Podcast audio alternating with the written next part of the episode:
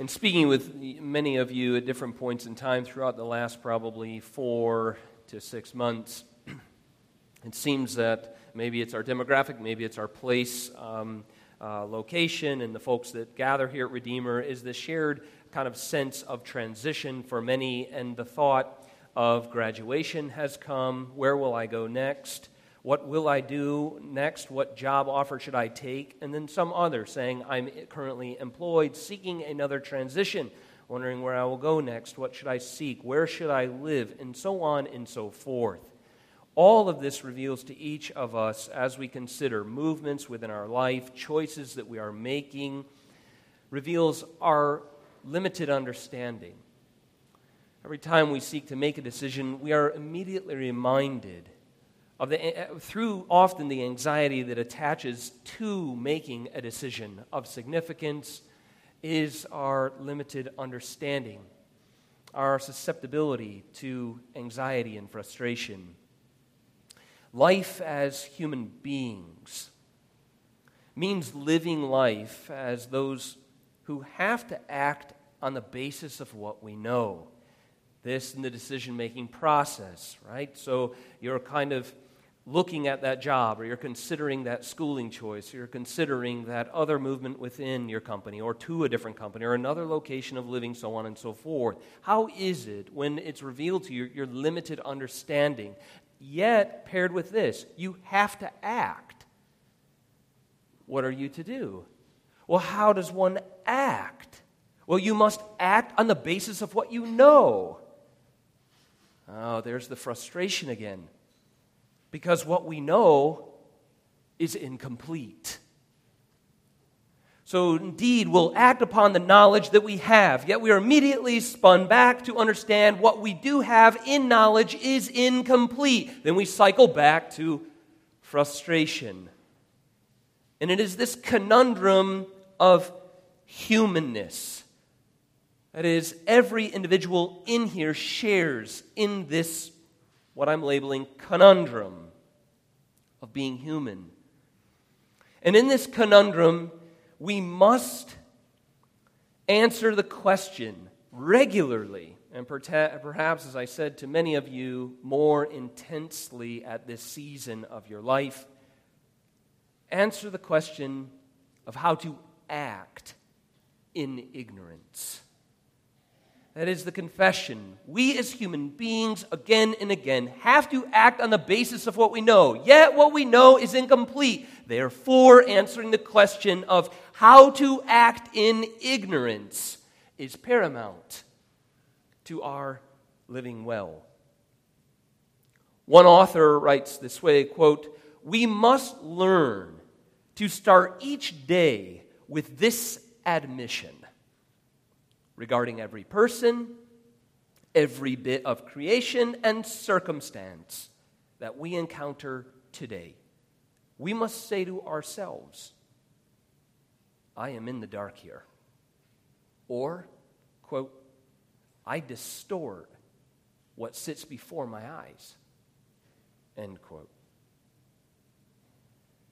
It is this humanness, this sense of being in the dark, yet needing to act. This sense of looking at our circumstance, people and places, and yet knowing we more often than not, if not always, distort what is actually before our eyes.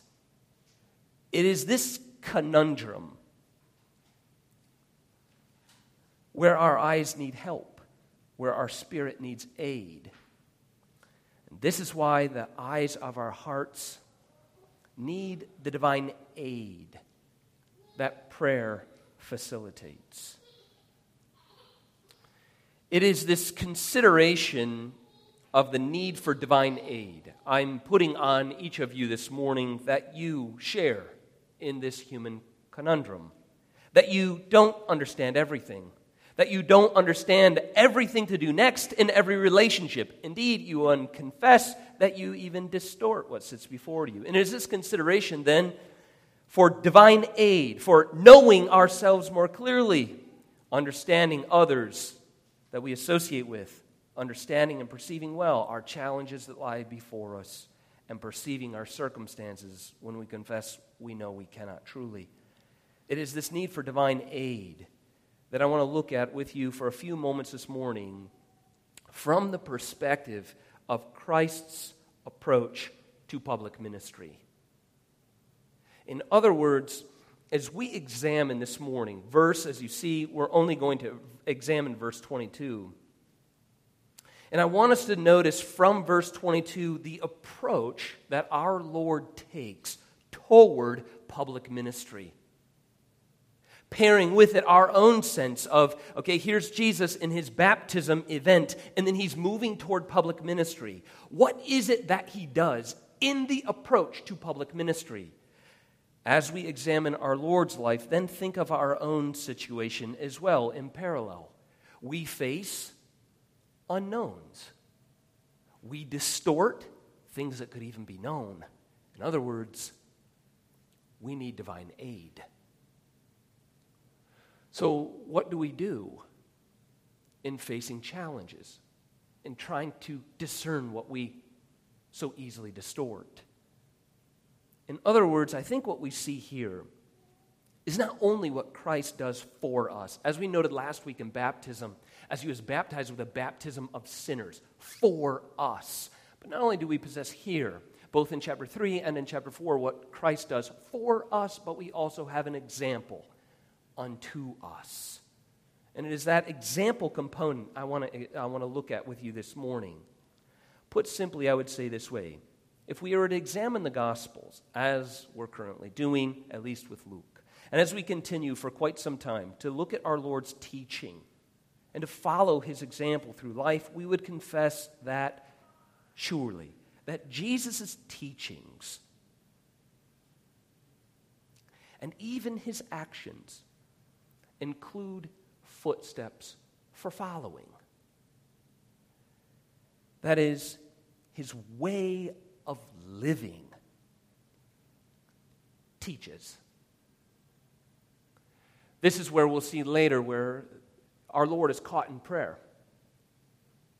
And the disciples, you remember what they say? We just confessed it a moment ago, the answer to their question. They see him praying. And they say from witnessing, Lord, teach us to pray. That is, his way of living instructs, his way of living teaches. So, with this first observation, I want to, us to consider again not only what Christ does for us, but what he has left as an example unto us as his people to follow, given that we have many unknowns about ourselves, others, life, decisions, contexts, and so forth.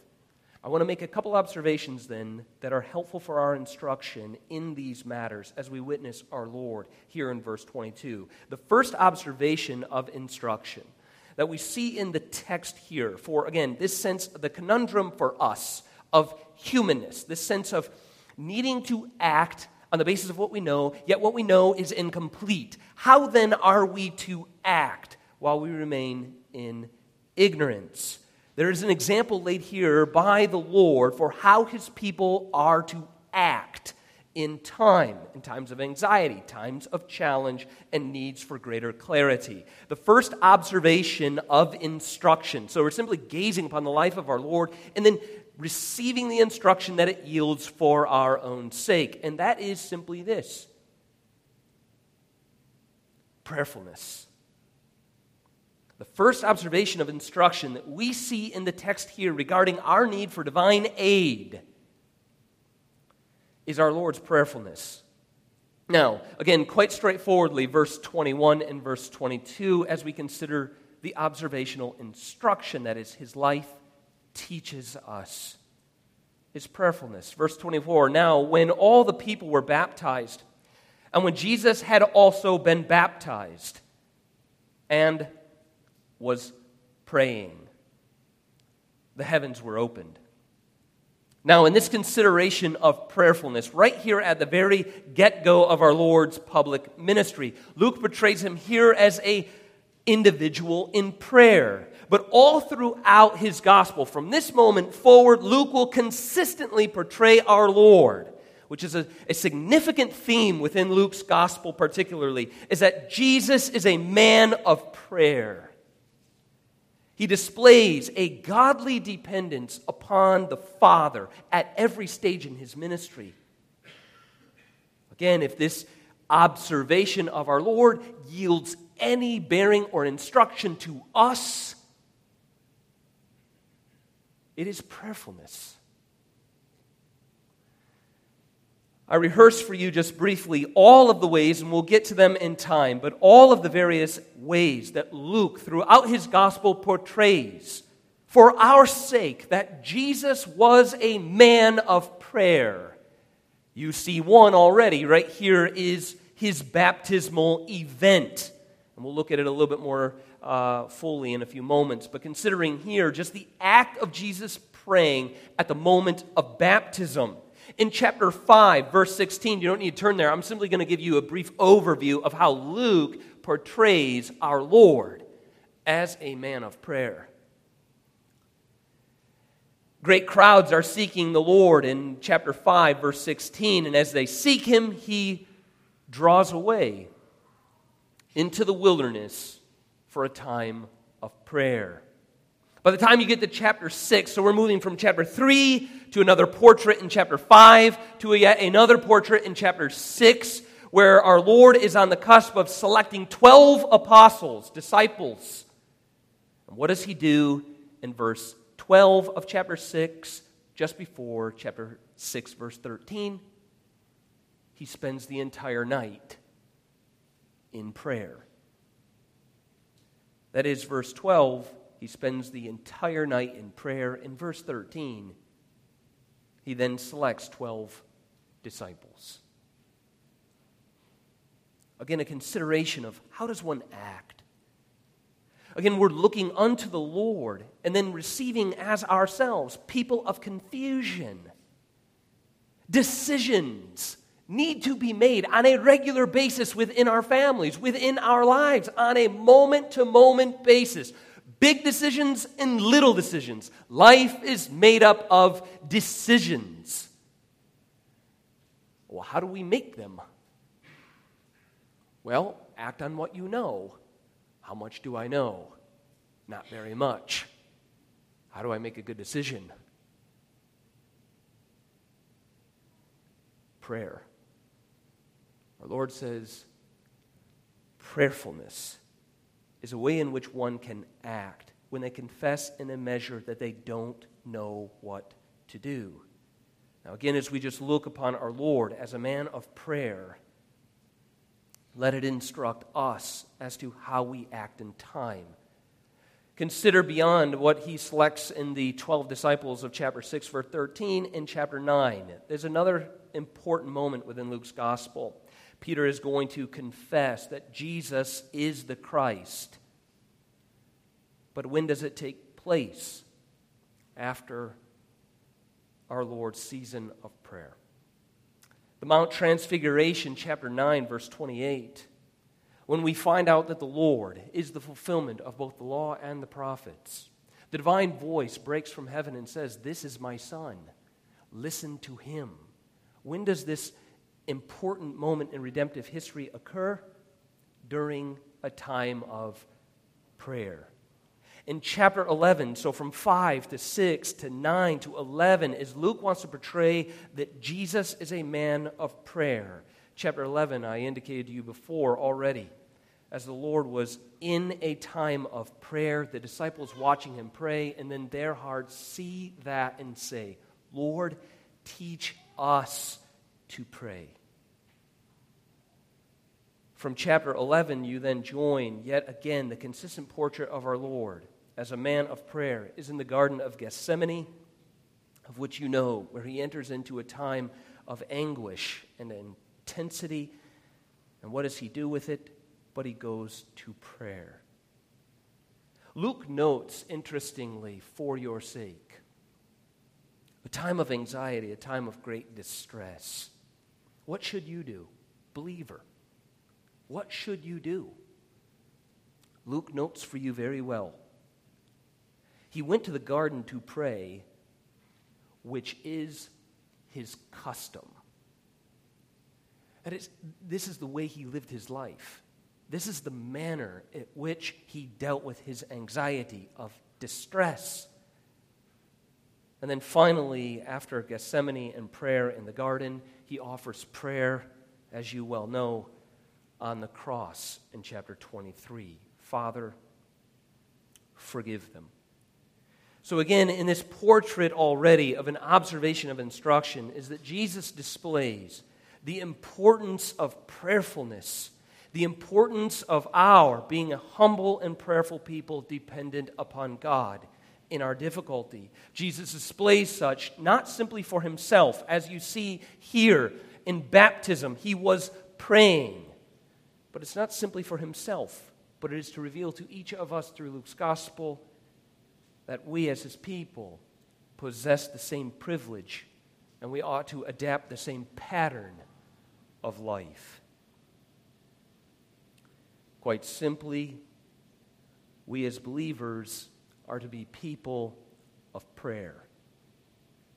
But I would ask, certainly in a further thought, is how many of us possess a different pattern? Again, noting well, many of you in times of transition, seeking where will I go next? What will I do next? Wondering about this relationship, that relationship, this job opportunity, that job opportunity. Again, with many uncertainties or unknowns or simple ignorance. I don't know how to see what's directly before me and how to act.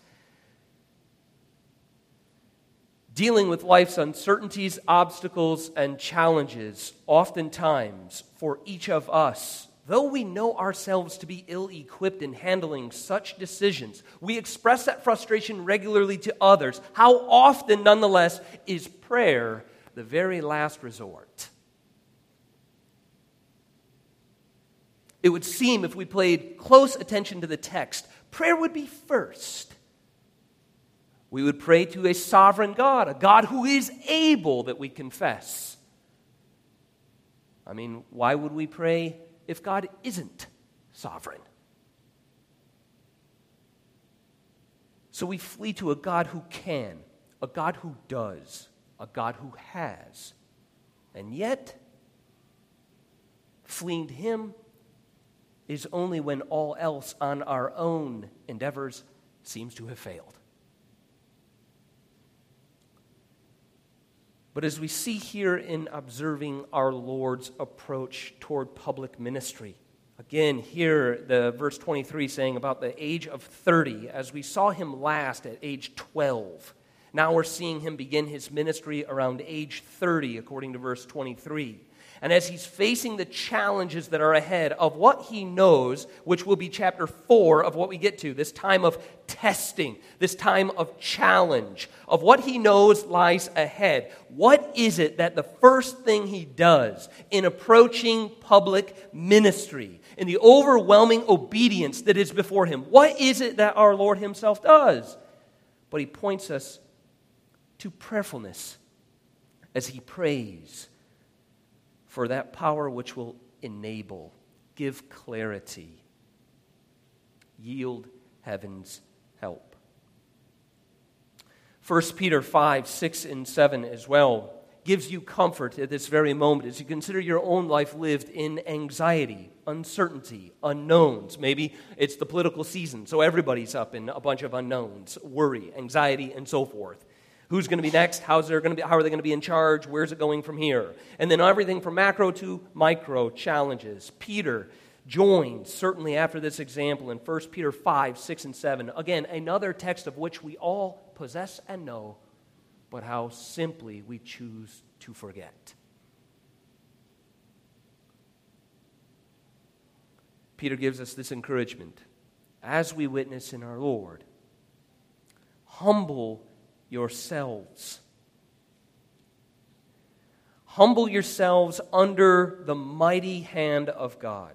Right? Because eh, we pray because He is mighty. We pray because He is sovereign. We shouldn't pray if He isn't. So He calls us. Eh, Do you see what He's saying? It's, it's a movement of humility don't, don't make prayer your last resort when all your efforts have failed. Rather, humble yourself in the beginning, up front, Acknowledge your own ignorance. Humble yourselves. Unto what?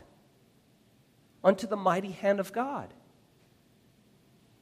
So that the proper time, in due season, during this time of conflict that you're in, yes, during this trial, during this challenge, during this difficulty, during this uncertainty, it is at this time you ought humble yourselves under not an impotent God, but the mighty hand of God, so that at the proper time, that is, this trial is only a season. It is an affliction, but a momentary one.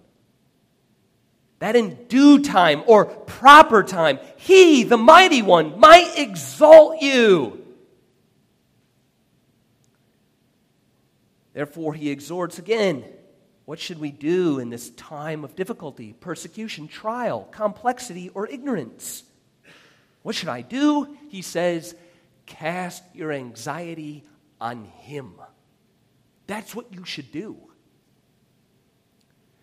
Take that which just binds itself to your conscience, that which plagues and dogs your mind, that which keeps you up at night.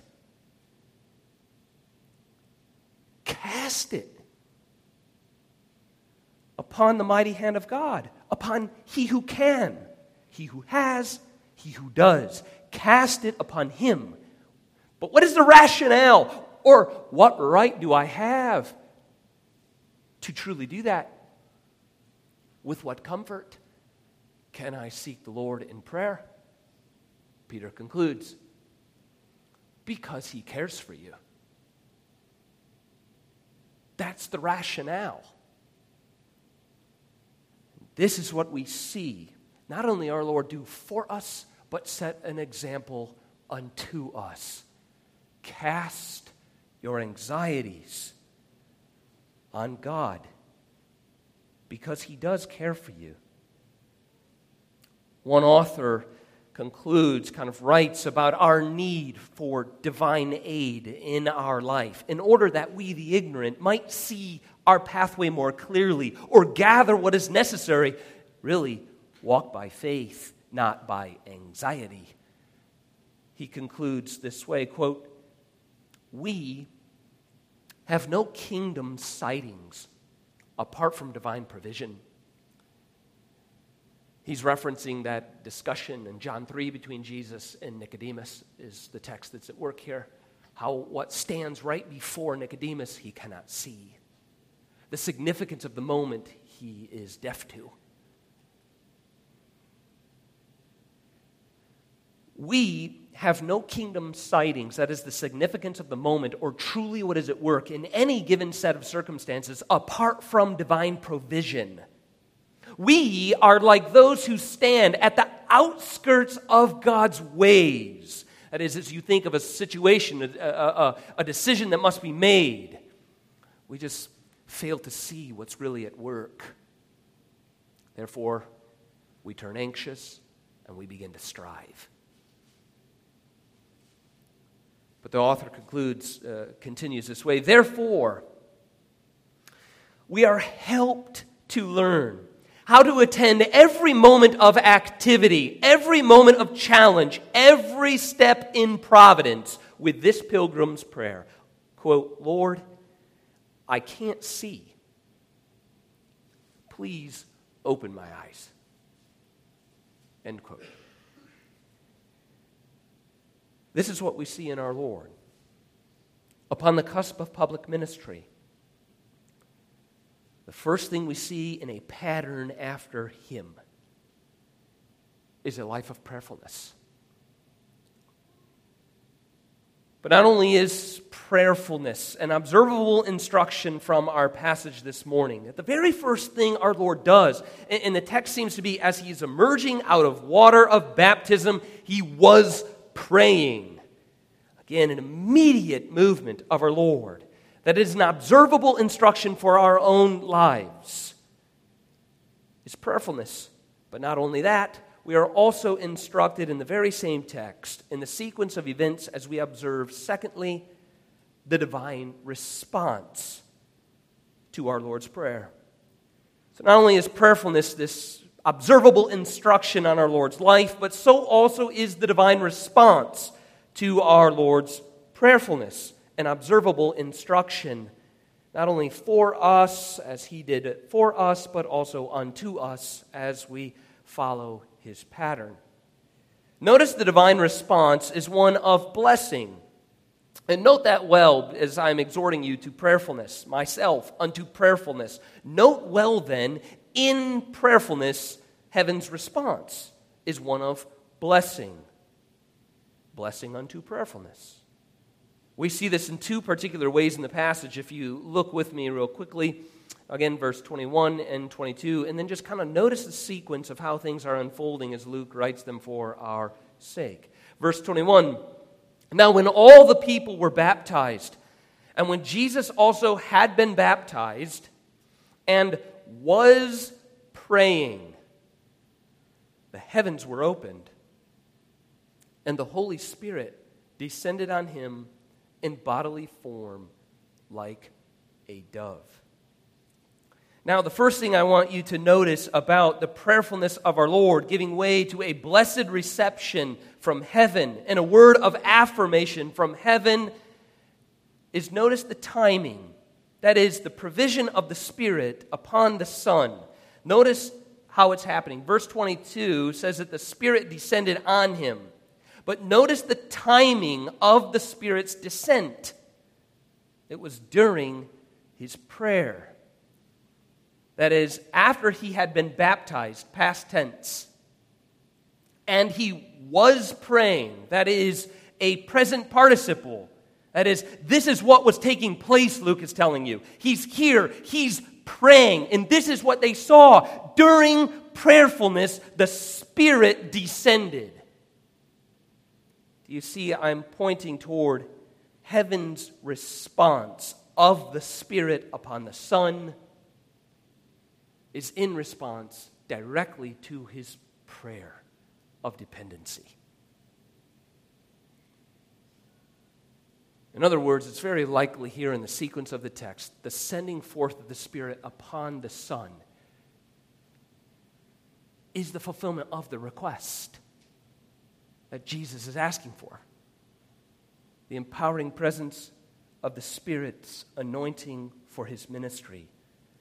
That is, what do we learn from this sequence of events? That our Lord is in the act of prayer and then receives from heaven a benefit such as the Spirit's presence and empowering upon him. What do we receive from this? I would push two things. I think there are two things here in the provision of the Spirit in response to the Son's prayer reveals two things additionally about our Father who is in heaven. For each of us, again, indeed, this is unique to the Lord according to his work and redemption for us. Yet it also is a word of instruction unto us as we see his actions. And as he prays and the Spirit descends, what are two additional aspects viewing this situation that are revealed to us about our Father? And that is number one, this picture of heaven's blessing upon the Son through the person of the Spirit in relationship to his prayerfulness is number one, God loves his children. I know that's quite simple, that God loves his children. We may sing it, we may say it, and we do believe it, but oftentimes we also doubt it. Here in this text, as the Spirit is sent forth and the heavens are opened during the Son's prayer, we are witness to the Father's love for his Son. And as those hidden in Jesus Christ the Son, we also are the children whom are loved by the Father.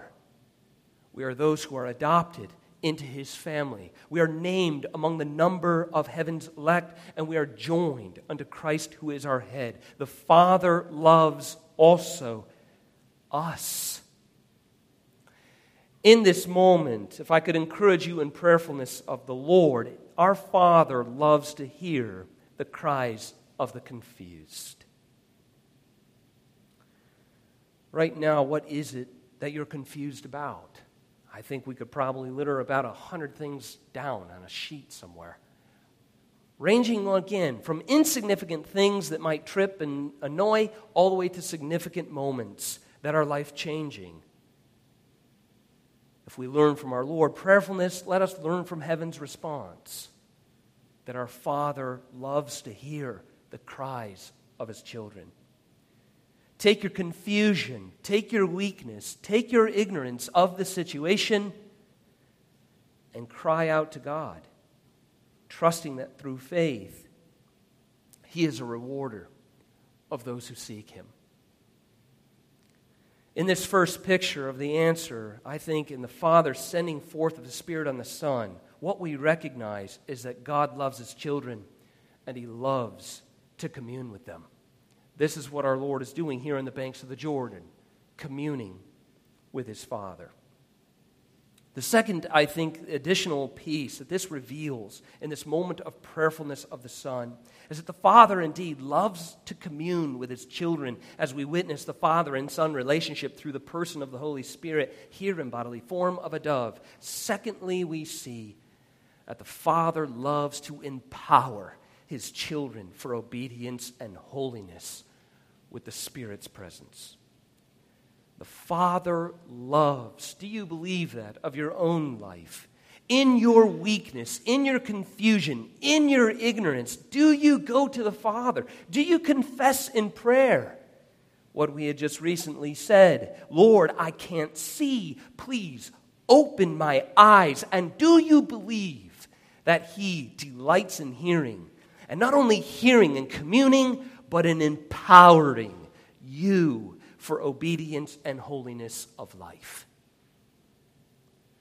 Consider the besetting sin in your life, the weakness, the daily temptation, that dogged sin that seems never to be quite put away, the guilt that churns within because of our indulging it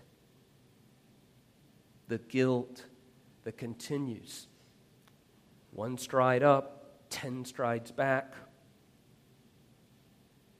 The sense of helplessness, anger, bitterness that comes with continual sin. Do you believe as you gaze here upon the relationship of our Lord as the true Son of God? And the Heavenly Father who adores, loves the Son, in hearing the Son's request, do you believe that God loves also, as you are hidden in Christ the Son, that the Father loves to empower you over your sin? He loves to strengthen by His very own Spirit you as His child to increase obedience and holiness in obedience to His law. Do you believe the Father loves to empower. That He loves you, that He hears you, and that He answers you with power from heaven. This is what we see in our Lord's Prayer and in the Father's divine blessing and affirmation unto the Son in the sending of the Spirit. Psalm 31, 24 encourages you likewise this very morning with the thought of our Lord in prayer, receiving the blessing of the Father. Psalm 31 24. Be strong. Let your heart take courage. But again, what's the rationale?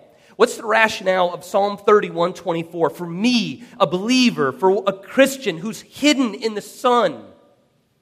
What is it in my weakness that I am exhorted to be strong and let my heart be courageous and not melt like wax? Upon what proof? Upon what grounds? Upon the truth that you can wait for the Lord, who is sovereign, loving, and able. Be strong. Let your heart take courage. All you who wait for the Lord. Finally, the second, the second blessing of heaven's blessing to the Son, the second provision, that is the first word of affirmation in the Son's prayerfulness, is the provision of the Spirit. As we see, the Father loves His Son, He loves to commune with Him, and He loves to empower Him in obedience and holiness, as He will indeed rely upon the Father and the Spirit's presence in chapter 4 in His time of wilderness temptation. Finally, we see the divine blessing upon our Lord, not only in the provision of the Spirit, but in the heavenly pronouncement. Again, verse 22 and the Holy Spirit, that is, while our Lord was praying, the Father heard, the Father loved, the Father empowered.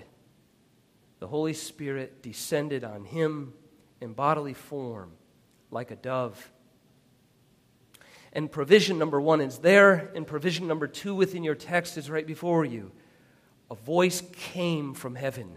That is the divine voice. The word spoke. The divine voice came from heaven. So the heavens were opened, the Spirit descended, and then a voice came from heaven, issuing this word You are my beloved Son, with whom I am well pleased. The final blessing, as I mentioned to you here in the text of the prayerfulness of the Son, is the heavenly pronouncement that Jesus is the blessed Son of God. A word of affirmation. I want to speak on this just twofold quickly. Number one, the heavenly pronouncement is yes, here, uniquely unto Christ, as it is a divine commissioning. That is, He is the beloved Son. He is the Lord and servant of the covenant, who will then go into chapter 4, and He will obey the Father completely and perfectly. He will obey the Father indeed perpetually in order to impute that obedience to you through faith. So, yes, this word here from heaven is unique in its sense of divine commissioning upon Jesus. That there is no other Son to whom the Father is well pleased. There is no perfect Son but Christ Himself, that indeed is the divine commission here.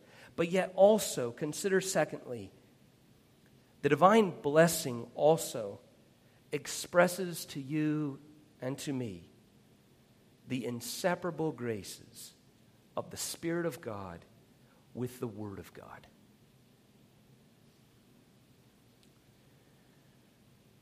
This is the twofold benefit that heaven provides the Son in his prayerfulness. The observation of instruction. That is, as we indeed admit this is unique in one manner unto our Lord's anointing, for what our Lord will do, of which none of us could do, yet all of us rest in now through faith. That is His work alone. We can't mimic it, we can't redo it.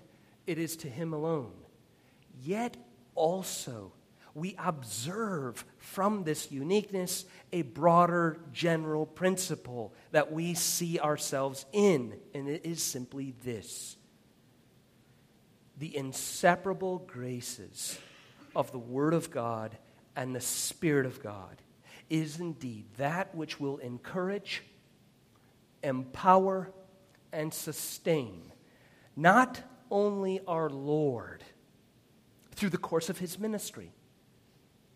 But it is also that divine blessing that encourages, empowers, and sustains God's people in every age until the consummation. That is, God has given us in our ignorance that we must confess and humbly cry out to Him he has provided us with all that is necessary for our life and godliness. He has provided us with His Word, His divine Word that comes forth from heaven without error and without fallibility. It cannot speak error. It cannot lead us astray. And it is that grace unto us that we hear on Lord's day and provided in our homes to meditate day and night. But He has also given us, in union to Christ through faith, His own Spirit, uniting us to the Son, empowering and sustaining us for perseverance and holiness.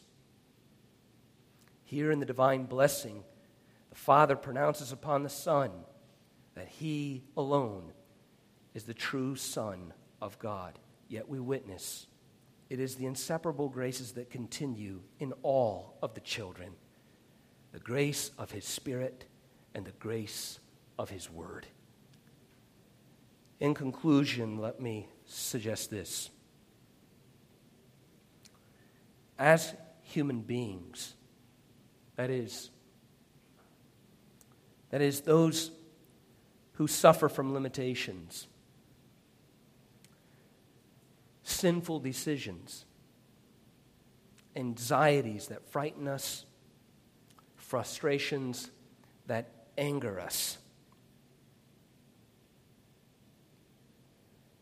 Let us look upon this text afresh. Repent of our sin, of making prayer our very last option. Let us pray to our Father who art in heaven. Let us follow obediently by meditating upon his word. Let us be a people who don't grieve the Spirit, but through grace rely upon him. Let us pray. Father, we thank you for this text that on the one hand is our Lord's work for us as those who are hidden in Adam, and yet as we are now through faith hidden in him and his obedience, it is a word of instruction unto us. Or how often we doubt your hearing us from heaven. We doubt that sense of power that is connected to prayer. We continue to be a people who would rather stumble in weakness and anxiety and frustration, believing that our own physical efforts can overcome, whereas prayer seems to stagnate and not provide heaven's blessing. Let us look upon this text afresh, seeing indeed our Lord's example is a man of prayer all throughout Luke's gospel. Let us, Lord, yet again follow him through faith, relying upon your Spirit's grace receiving and digesting your word, let us be a people of prayerful concern. Thank you for hearing. Thank you for answering, guiding us, and granting unto us wisdom so generously where we lack. In Christ's name we pray. Amen. You remain seated, heads bowed there. I'll let you respond immediately in a moment of prayer individually. invite the worship team up during this time, and in a moment we'll respond corporately in song.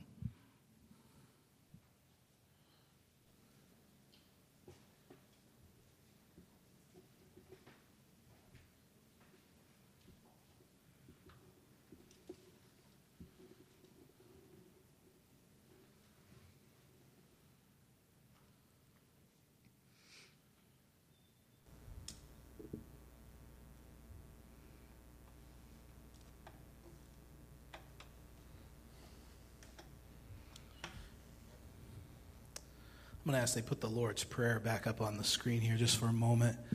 Would you stand with us? We'll recite the Lord's Prayer together once again, and then we'll close in song after that. This is such a good tool